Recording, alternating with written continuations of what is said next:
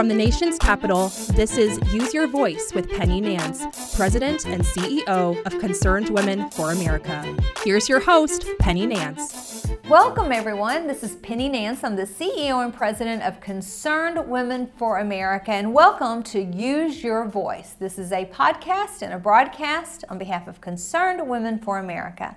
November is National Adoption Awareness Month. I love the fact that it coincides with the month of Thanksgiving because adoption is a picture of the heart of God and the beautiful expression of support for life. In fact, adoption is integral in being pro life. I have a very special program today as we talk about the issue of adoption. I want to welcome to the program DJ Jordan, who's a longtime friend of Concerned Women for America and a personal friend, he and his wife Gloria, of mine. Daryl Jordan, of course, is a proud graduate of Liberty University, as am I, a proud flame, and has worked, he's had an unbelievably stellar career on Capitol Hill and has worked for many of my heroes, uh, men like Robert Aderholt.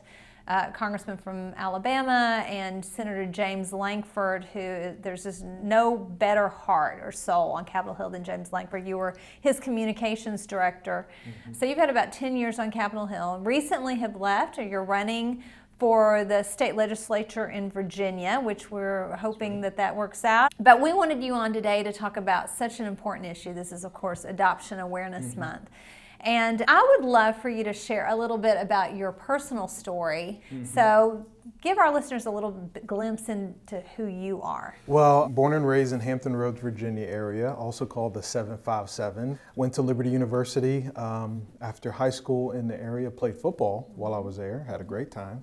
And met the woman of my dreams there and got married. We moved to Washington, D.C., and I started my career and, and my family here. Um, actually started in broadcast journalism I worked for a sports broadcasting uh, station, and then I went to work for uh, CNN, and then I went to work for Fox News, which uh, that's a whole nother podcast. Mm-hmm, yeah. Uh, but in the summer of 2008 is when I uh, switched over to Capitol Hill and, um, and started working for uh, great conservatives like Congressman Aderholt and Senator Lankford. And during that time on the Hill is when um, my wife and I, um, you know, grew our family. Uh, we have four kids. One of them is adopted, Tori, which I'll tell that story in a bit. Um, but during that time, God really put a strong passion on our heart for ministry, uh, for pro life pregnancy centers, uh, and for foster care and adoption. And so during that time, um, I actually also went back to school to the Johns Hopkins University, got a master's in public management, um, because I began to think about how to uh, make laws from, uh, from an elected point of view, which is something that I began to pray about. Did the Lord use things in your own history to sort of begin your journey towards Tori? Mm-hmm. And, uh, and by the way, none of this is a surprise to God where you ended right. up. And well, answer that part, and then I have another question. yeah, um, God used a series of events, I believe. Well, first of all, our first child um, we, we had him um, and conceived him very early in our marriage. We were not ready mm-hmm. to be parents, and we were all alone in the Washington, D.C. area. I feel and, I got the same story. and our church wrapped around us, but also a pregnancy center wrapped around us mm-hmm. and gave us a lot of support emotionally and resources wise. Mm-hmm. And so um, that was our first connection with the pro life movement, believe it or not, being served by them. And then um, about five, six years into our marriage, when we were a whole lot more stable, we actually went back to the Pregnancy Resource Center as volunteers. Mm. And we began to work in the, in the center. I eventually um, became a board of directors mm-hmm. of the pregnancy, the very same Pregnancy Resource Center that helped us. And my wife became a volunteer coordinator and a counselor and a parent coordinator. Mm-hmm. And so through that experience actually is when God began to talk to us about adoption. And a couple of examples, um, you know, some people who would come in, some young women who would come in, mm-hmm. and my wife would counsel with them, and my wife would encourage a life decision. Mm-hmm. Some of the clients would say things like, why should I consider adoption? I mean, there's not families like you guys adopting. Meaning what? There? What about you guys? Well, we're, we were a minority, we're African American, right. and you know, we would have minority clients, either Hispanic or black, and they would think of adoption as something that it's always you know, white families. Yeah, right? these mm-hmm. rich, rich white families mm-hmm. who live in rural areas of the suburbs, mm-hmm. and they never thought of other com- families of color adopting their child. And I tell you what, those questions asking my wife and me really changed the way we looked at not only just pro life, but adoption, foster care, and vulnerable children and vulnerable families mm-hmm. on the whole. And then it was that point where we started asking ourselves the questions could God be calling us to do that? Mm. Hold on right there. We're going to come back in just a minute. You're listening to Use Your Voice. Hey, ladies, you're smart, passionate, and savvy. You care about your family and you care about our nation. That's why you should join Concerned Women for America. I'm Penny Nance, President and CEO of Concerned Women for America, and I pray you will visit concernedwomen.org to learn how you can add your voice to the largest public policy women's organization in the nation. That's concernedwomen.org. Welcome back. We're with Daryl Jordan, we're talking about the issue of adoption. And we were just talking about the barriers, really, to adoption as you and your wife served as a resource in a crisis pregnancy center in more urban area of Virginia. And, you know, as an African American family, the question is like, there's nobody like you adopting. Right. And it also got us uh, diving into the issue of adoption and foster care. And we started doing a lot of research. And, uh, and we found out, first of all, that there were a lot of kids in foster care that needed to be adopted right now in our own communities. Mm-hmm. We always thought of adoption as something being an international issue mm-hmm. or, you know, some, you know, birth mothers making the decision to adopt as babies. But um, we, I mean, our minds were just blown about the statistics. I mean, in Virginia right now, there's about 5,000 children in the foster care system. In various states all across the country, there are as high as 15,000 children in the foster that care are, system. That are available for adoption. Not available for adoption, but just children being, okay. who are in foster care. Mm-hmm. And on average, between 5 and 20 percent of those children are available and in need of adopted family right now. Mm-hmm. Like, for example, in Virginia, we have 5,000 kids in the system, but we have 1,000 kids mm-hmm. who need to be adopted right now. They need adoptive families, mm-hmm. and they're all different age ranges. We ha- there are babies, there are infants, there are toddlers, there are children, and there are teenagers, mm-hmm. um, all along that way. And we also found out that in many states, especially in the Mid Atlantic and in the South, there are a lot. There is an overrepresentation of children of color. Mm-hmm. There are a lot of black kids and Hispanic kids and, and children who need to be adopted um, that are disproportionate to the actual population in that state. Mm-hmm. There are some cities like Baltimore, like Chicago, like Washington, D.C., where 80% of the children who need to be adopted are children of color. And so, um, you know, that just exploded and hit us in the face mm. when we mm. started to do that research, me and my wife. And the question became no longer should we, it became how can we not be a part of the solution? And so in the year of 2010, mm-hmm. we went to an event at our church called Orphan Sunday which is the second Sunday in November, where churches all across America and all across the world will actually devote one Sunday to exploring what the Bible says about adoption. And um, we went to the church service, and my goodness, you know. Did we, you know we, what you were walking into? No, we did not. we, but it was perfect because we had a lot of questions, and there were a lot of answers there. Not only spiritually, theologically, mm-hmm. but also practically. They had actual social workers there that could answer questions and tell us about the process because it seems so daunting at first. Right. People think about adoption and foster care and they're like, oh, that's, that's crazy. I couldn't do that. I don't have enough money. I don't have enough patience. I don't have enough rooms in my house. But those events are really important. And what better place to talk about that than in the church? Who are specifically called to the widow and the orphan. Amen. Right. James 127 says, uh, pure and undefiled religion is to care for orphans and widows in their distress. Isaiah 117 talks about defending the oppressed, doing justice, but specifically it talks about pleading the cause of the fatherless, defending the fatherless. Mm-hmm. It says that over and over and over again, especially where there are references to justice, when it talks about Christians are to do justice. Mm-hmm. Oftentimes, orphans are among the top in the list that they are talking about. And so the church has to be a solution to this. These are the most vulnerable uh, human beings on the earth um, outside of the womb. Inside of the womb is a vulnerable place as well, but we need to be a solution um, we need to be a part of the solution to the adoption crisis. In I America feel like around the somehow along the way, we stopped understanding that our responsibility as the church is to care for the orphans, and we sort of ceded that to the state, right? And the state is an important stopgap, but it's not supposed to be the end of the story. And as part of the pro life community, mm-hmm. this is part of the bigger picture of how we're supposed to behave as believers and how we're supposed to support an ethic of life. And I love how you pointed out that it's not just babies, you know, and there's a place for that, but there's children of all different ages, sibling groups, and maybe that seems daunting. But even, you know, one of the areas that my husband and I have looked into and are looking into for the future is there's teenagers that are getting ready to age out of the system mm-hmm. and they're 18 and they're done. And those kids, in some cases, are the most vulnerable because they don't have the life skills to survive. And many of those girls become pregnant right mm-hmm. away, or and the boys often end up in prison. Mm-hmm. And so. Um, You've done your homework. Yeah. we, we strongly understand that there is an opportunity there for the church to teach these kids just the normal things we taught our own kids mm-hmm. how to shop for yourself, how to live on a budget, how to prepare them for an adulthood when there's not really been any example for them really uh, solid and some not in every case because there's great foster families out there but some of these kids have been institutionalized.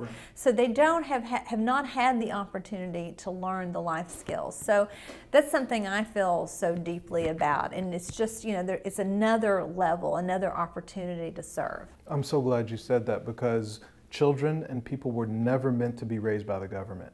right. That was never the intention for people and for children. It was God's design for children to be raised in a family. So when that does not happen, there are always going to be negative outcomes and consequences. And we see that from children who age out of the foster care system. I mean, you talked about it already prison, drug addiction, pregnancy. Right now, 70% of all girls who age out of the foster care system are pregnant by the age of 21. 70%. Now, many of them will be exposed to abortion because they're already connected to government, and social mm-hmm. workers will often present that to them. And so that needs to be something where the church is right there. Right. We are not only teaching healthy sexual ethic, mm-hmm. but if pregnancy occurs, we still need to wrap around mm-hmm. and that, rescue that them. child who is about to have another child. Right. So you're exactly right. Whether it be um, a host of social and emotional issues, uh, mental health as well, homelessness, all of those are Mm-hmm. Right. occurring for uh, teenagers who are aging out. I don't know about you. I was not ready to live on my own as an 18 year old, and I came from a stable family. No, not at all. Like Liberty from a stable University was kind of adulthood with training wheels, and I needed it actually. Absolutely. And we have social workers today who are saying, you, you're an adult, you know, here is your monthly stipend, and, you know, Good luck. good luck. And we see a lot of bad things happening to that demographic, to that range of. Back to what you were saying about just the numbers. I know, uh, and maybe you can speak to this a little bit more deeply, but the opioid epidemic has overburdened the system because you have these children whose parents become addicted or mother becomes addicted, she's maybe alone, and then she's just gone.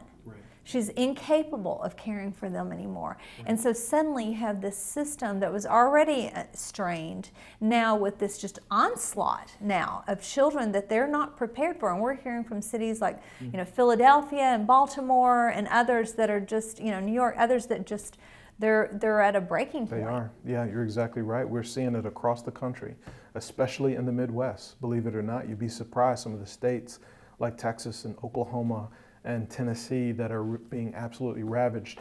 And the sad thing is that many of those states over the last probably eight to 10 years have actually seen some improvement in their foster care numbers overall. But over the last two years, you've seen a spike. It's gone right back up due to the opioid uh, epidemic. So that's got to be something that we wrap around, especially the church. And one thing that we need to think about is a holistic perspective that also ministers to the biological birth family. Mm-hmm. Because the church can offer some support there while the mother or the father is getting clean. Mm-hmm. And if the mother and the father aren't able to get clean, then it might need to be an adoption situation. But we should at least give them a chance for that family to become whole. Because again, remember, God's design is for family. Mm-hmm. And so we should be there to support them as well. You know, I think about just on Sunday, millions of people in the United States will come together as the body of Christ mm-hmm. and we will sing from our hymnals or we'll sing praise music with our hands up in the air and we will worship the Lord. Mm. But when we're in the middle of that, in that moment of us being together, we've got to take a moment to recognize that there are, is so much brokenness around us. Mm-hmm. And we've got to have a heart for the least of these and get out of our little boxes and our comfortable lives. Mm-hmm. And, uh, you know, and I'm speaking to myself as much as I am, everyone else is listening, and go that extra mile and do what God has called us to do. My brother is adopted, so I feel very uh-huh. deeply about this issue and recognize how it changed lives. He, he, came from a family of six brothers and sisters, mm-hmm. and a group of the older ones were not adopted, and the babies were. And he was he was like six years old when my parents adopted him. The kids that were adopted ended up being productive citizens. My brother was in the military. He was retired from the police force recently. The older ones went to prison mm-hmm. because they didn't have, there was an addictive situation, they didn't have people to step up, mm-hmm. to love on them and take them into their families. And so, anyway, I just feel so strongly. Yeah. Tell us about um, Tori's story. How did you end up with her, and how, how has that changed not, your family? We've known each other for years, and I've, I did not know that about your brother. But I tell you what, that situation is almost identical to my daughter. Wow. So she is, was the youngest of five, born to uh, two individuals. They actually are from Delaware. And five of the children, of the five children, three were put into foster care and eventually adopted. My daughter was one of them. Mm-hmm. Two of them they actually raised. And right now, um, I believe the oldest daughter is 21 She's homeless and has two kids. Oh man. The next oldest has one child and I believe I think on welfare. Hmm. They're not doing well. They're not doing well because the outcomes are not good for people who don't have a stable family situation. But the three younger, including me, they're all doing well. Mm-hmm. My daughter um, was born in July of 2011, which uh, God has really uh, has a sense of humor. Guess when we started our foster care training. Wow. July of 2011. That gives of me course, chills. we didn't even know who she was or whatever, but God knew. he has a sense of humor where we actually started the very month He'd she already picked her out for you. He'd already picked her out. And so we started then and we went through the process of foster care training and a home study, which is when the social worker comes to your house to make sure it's safe. Um, we did the background checks and, and all of that. And uh, we actually fostered several children before we had Tori. We fostered Tori. But um, she came to our home in November of 2012 as an 18 month old. And uh, she came to um, our home and we loved on her. Oh, we loved her so much. But she was actually developmentally delayed because she had been in foster care since she was six, day, six weeks old. Mm. Um, she and her mother were in a dilapidated building, and somebody called Child Protective Services, and they immediately put her in a foster care. Um, but she was in two foster homes before she came to our home. The last home was a home that had four other children and a daycare. Oh my goodness. And so our daughter didn't have a lot of one on one attention. Mm-hmm. So when she came to our home, she was not walking, she was not talking at 18 months, she was not feeding herself. Um, she was extremely delayed. The social workers and the doctors thought that there could be a mental illness, and we knew that going into it. And we said, or something neurological or right. delayment, yeah. Mm-hmm. Right, and uh, God just spoke to her and said, "That's our daughter." Mm. And so we said, "Of course, we'll we'll welcome her into our home." Shortly before that, my wife quit her job, so my wife was able to be home full time. Gloria's a nurse, right? She's a school. She's a registered nurse. Yeah. yeah. She's now a school nurse. At the time, she was at a hospital. Yeah. But she quit her job. She's a registered nurse, um, which is great because mm-hmm. there's a lot of injuries in our household. That's an, again another podcast for another day. But um, and you know, Victoria came into our home, and um, it was hard to be honest with you. Mm-hmm. It was a hard transition for my, my wife. It was a hard transition for her because she was in this new, strange place. And, uh, but my wife and our family loved on her in such an intense way that we saw an amazing transformation of our daughter to the point where she was completely caught up developmentally within six months of being in our home. Within six months. And that just shows you the power, power of, of love. love, Oh and the power of stability and the power of commitment Mm-hmm. that a, a, a stable family provides. And that's the plan for children. That is the plan. Mm. God knew what he was talking about. It also um, exposed us to something else that a lot of people don't think about, but the neurological development in the first two years of life is so important. So many foundational building blocks to uh, cognitive ability, to a whole bunch of other things come within that first year, two years of life.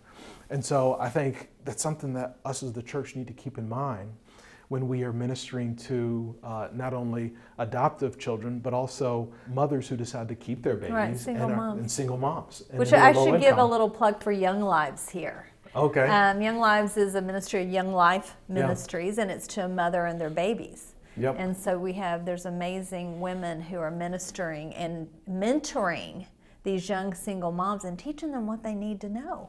And because they may not have anybody in their life who's Mm-hmm. Right. teaching them what they need to know. And that's why I love Concerned Women of America, because you're not just pro birth, you're pro life. We are pro-life, You're brother. The pro-life. whole thing. And you from are there- Conception to natural death. Exactly, exactly. And you walk with women who are making this very, very uh, difficult decision, but after they make it, you stick with them. Thank you. Yes, you're 100% right. And that's, that's, you know, our point today is that being pro life isn't about a bumper sticker. And we, although we like those, you know, and it may not even be about going to the March for Life, which we love that. And um, it may not be about, you know, advocating, although we're all about advocating to, Right. to Congress for pieces of legislation. It is an ethic that needs to be lived out in every single part of our lives in different ways for different people. And so, um, what I'm hoping today is with, with your story, and with Tori's story, and Glory's story, and your family, is we're opening people's minds to something else, something new, something else that you can do, whether it's adopting a baby, whether it's helping a teenager, whether it's helping a young woman with a new baby who is completely lost. Who's it, you think about it. We were we're talking about how lost we were, you know, as you know, a twenty. I was a twenty nine year old, right? Oh, was- we got married one February and- and yeah. had a baby the next February, and I was so in over my head, right? Yeah. And needed family and needed support that you know, frankly, we didn't have. Mm-hmm. And so the church has got such an important role to play. Mm-hmm. And as we consider adoption this month, and we need to, we've got to really pray. I would ask all of our listeners to pray and ask God what it is that He has for your family. DJ, um, as someone who's worked on Capitol Hill, you know, of course, Concerned Women for America is the nation's largest public policy women's organization. So, any issue that we talk about, we always have a policy angle.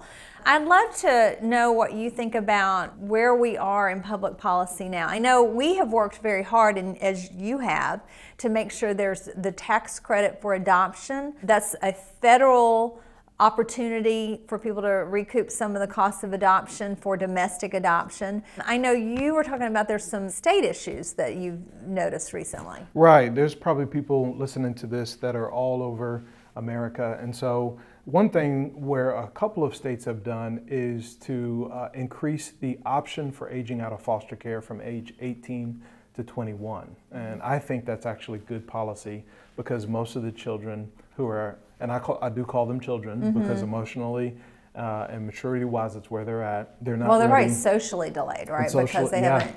And they're, had they're the not, training. They're, they're not ready to be on their own. And so this legislation would not require them, but it would give them the option Mm-hmm. and would hopefully change the social workers' encouragement for them to stay in. And then a lot of some states have tax incentives as well, especially for foster parents. When you bring a foster child in, some states now are providing a subsidy just Mm-hmm. to help with the food, the clothing, and things like that that your family will, will have to take care of. And then um, I Yeah, because as a foster parent, there's a cushion there, right? But then once you make it a forever legal family, you lose that. Because again, it's for government, it's an efficient use Oh of gosh. because suddenly you're You're taking saving millions of dollars in possible future welfare Mm-hmm. or criminal justice expenses. so you have this investment into a forever family for this kid that's going to have long-term repercussions for their future and for the taxpayer. And I think at many state levels it's important to allow faith based child welfare agencies to be able to serve. And we see in certain cities where if you are you hold a religious ethic on marriage, then they cut your contract or anything. Right. When we saw that, actually, we're on in the Philadelphia area, and that is the perfect Bethany example because you have in Catholic Charities. So you have Yeah. a situation where the system's overburdened Mm-hmm. and strained, and so you have people who are that don't recognize that social justice doesn't necessarily fit neatly into the box that you want it to fit in, and you have all these amazing people that are doing adoptions and adhere to a biblical view of marriage and are accountable, by the way, to the churches and the people that fund them in that way. And so suddenly they're being hamstrung and being their licenses are being revoked. So we have kind of taken a really firm stand on that issue. There has to be religious accommodation. There has to be an opportunity for those that are caring for the least of these to not interfere with their conscience in order to serve. And so, anyway, that is an important issue that Concern Women for America is continuing to lead on, but also just the basic economics of the issue that we need to help parents because often it is not the rich families unlike mm-hmm. some what some people would think mm-hmm. that are the willing the most willing to step forward it is often people who have other children and the mom's already at home and they don't have a lot of extra income. And so, whether it's through tax credits, which we support, or through people who are listening, stroking a check to the charities that make that possible, that to actually pay for other people's adoptions, we strongly support that idea. How can we pray for you and your family? Oh, thank you so much. Um, you know, we're about to start running for, for office. Um, the campaign starts in January, and most of your audience are well aware of how tough and, and, and, and rumble it, politics has become. So, um, the, the number one prayer for, for us is that we would honor God in everything that we say and do because we are ambassadors for Christ first and foremost. And we want to be a representative from him and, and a witness even in how we do politics. So i would say that's our biggest prayer. Well, I can't think of anyone that would be um, a better representative for your constituents, or uh, you're such a man of honor, DJ, and such a godly man. And I just, it makes, it gives me um, enthusiasm and and um, encouraged to go forward when I recognize not just you but all the other men like James uh, Lankford and women um, like Cathy McMorris Rodgers and uh, Vicky Hartzler and, and Cindy Hyde Smith and others. I'm a, we're a women's organization, so that's who I tend to spend most of my time with. But women and men who are great women, believers yeah. and solid Christians that are called to serve their nation in public policy. And, uh, and I think that is an important ministry, just like being called to the pulpit. It's an, and we, we need, can't give that short shrift. We've got to recognize that and pray for you all. So we will be in prayer for you.